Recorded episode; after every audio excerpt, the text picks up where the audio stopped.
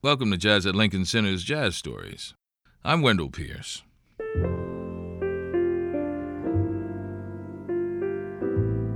For this edition, producer David Goren explores the free jazz of saxophonist Sam Rivers. Jazz musicians refer to what they do as telling stories. Our Jazz Stories podcast add the musician's own words to their music.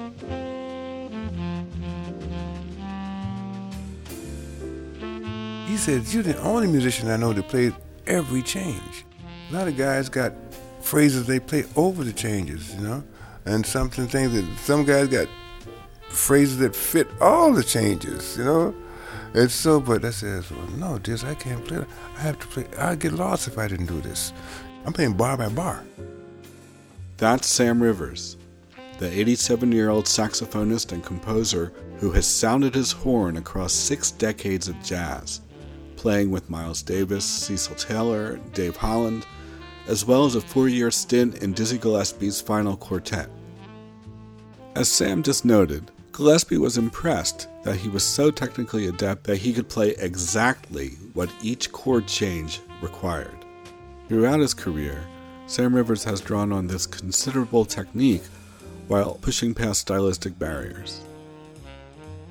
In the 1960s, Rivers recorded four peerless albums for Blue Note Records, one of which yielded a standard, Beatrice, playing here in the background, written for his wife and partner in Studio Rivbea a performance space in New York City which was a progenitor of the do it yourself, avant garde leaning loft jazz scene of the early 1970s.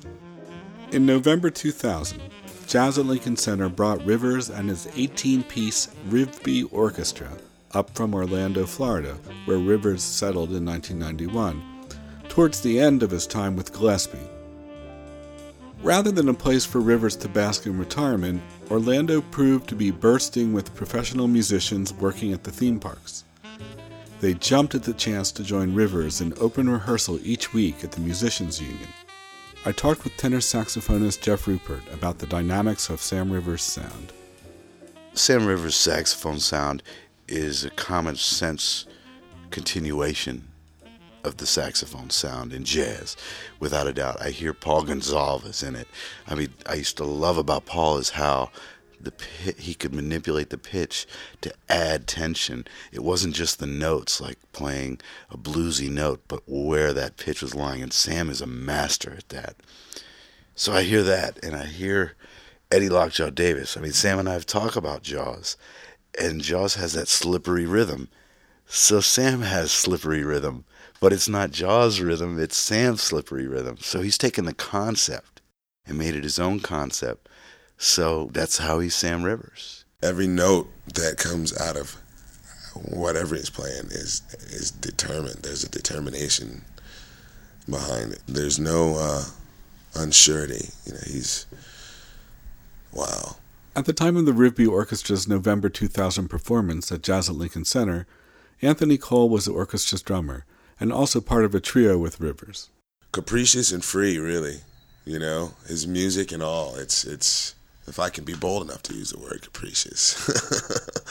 you get to know the person also, his music is no different than than the person that's shocking, mellow, you know, dissonant, sometimes confusing, you know, uh, soothing, all those things, man. Whatever word would describe all of that.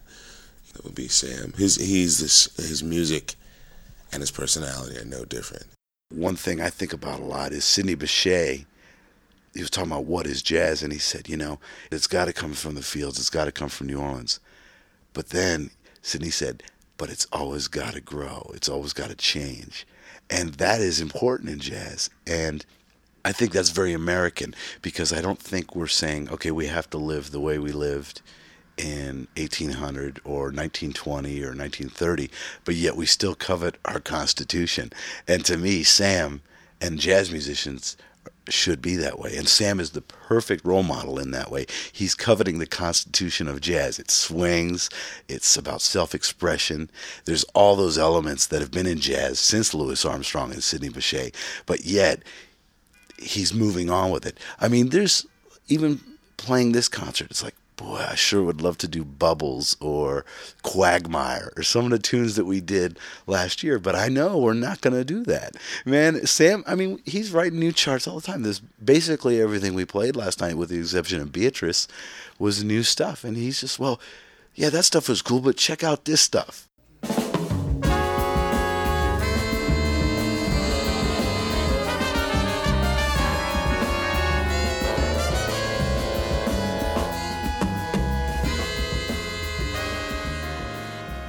You have to make sure that you have uh, the right musicians, musicians that can improvise and read and be able to improvise in a setting which is structured. You know, free improvisation is a little different because you don't really have to count.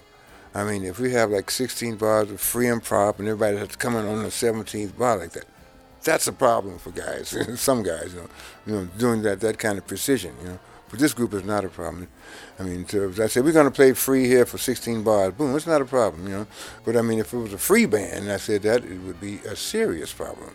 I would have to bring it in, you know. I would have to count, you know. What I'm doing up there is just for dramatic effects. It's, I mean, it's not for the band. I mean, those guys, you know, I don't need, they don't need a you know, director, you know. They know what's going on. So I'm just doing this for the audience. I mean, all these kind of different uh, gyrations up there. It's not for the guys, you know.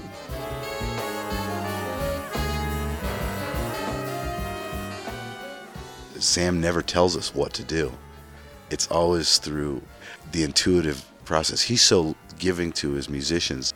And you know, man, it's like he's looking at us like you feel the energy. Like he starts to sing it, and I'm right, like, yeah, yeah, yeah, yeah, yeah, yeah. And then he stops, like, no, you can't have it.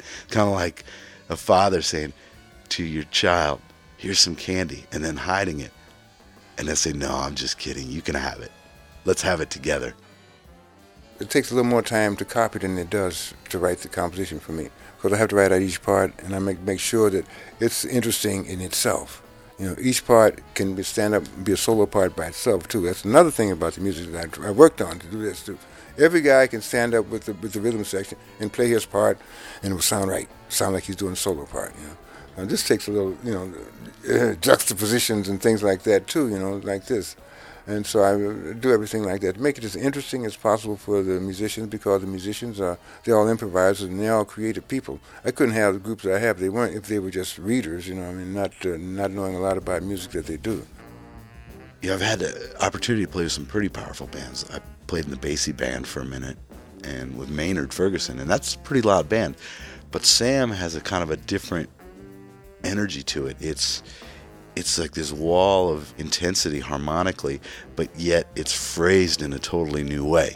It doesn't have the punches like you would hear in a conventional big band. The rhythm is more uh, subtle, which I think a lot of listeners wouldn't think this is subtle music, but it's incredibly subtle because, you know, if you go to the basic way of a big band should play from the days of Sy Oliver, that kind of set the standard for how a big band phrases. Sam's band is not phrasing that way at all. We're phrasing the way Sam plays. That was saxophonist Jeff Rupert talking about Sam Rivers, who at age 87 continues to play tenor saxophone, compose, and lead the studio Rivbea Orchestra.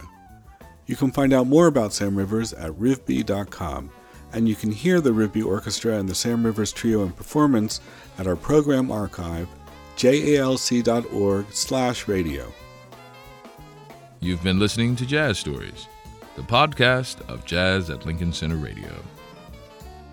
Find interviews, videos, and concerts online at jalc.org. Support for Jazz at Lincoln Center podcast comes from our listeners. I'm Wendell Pierce. Thanks for listening.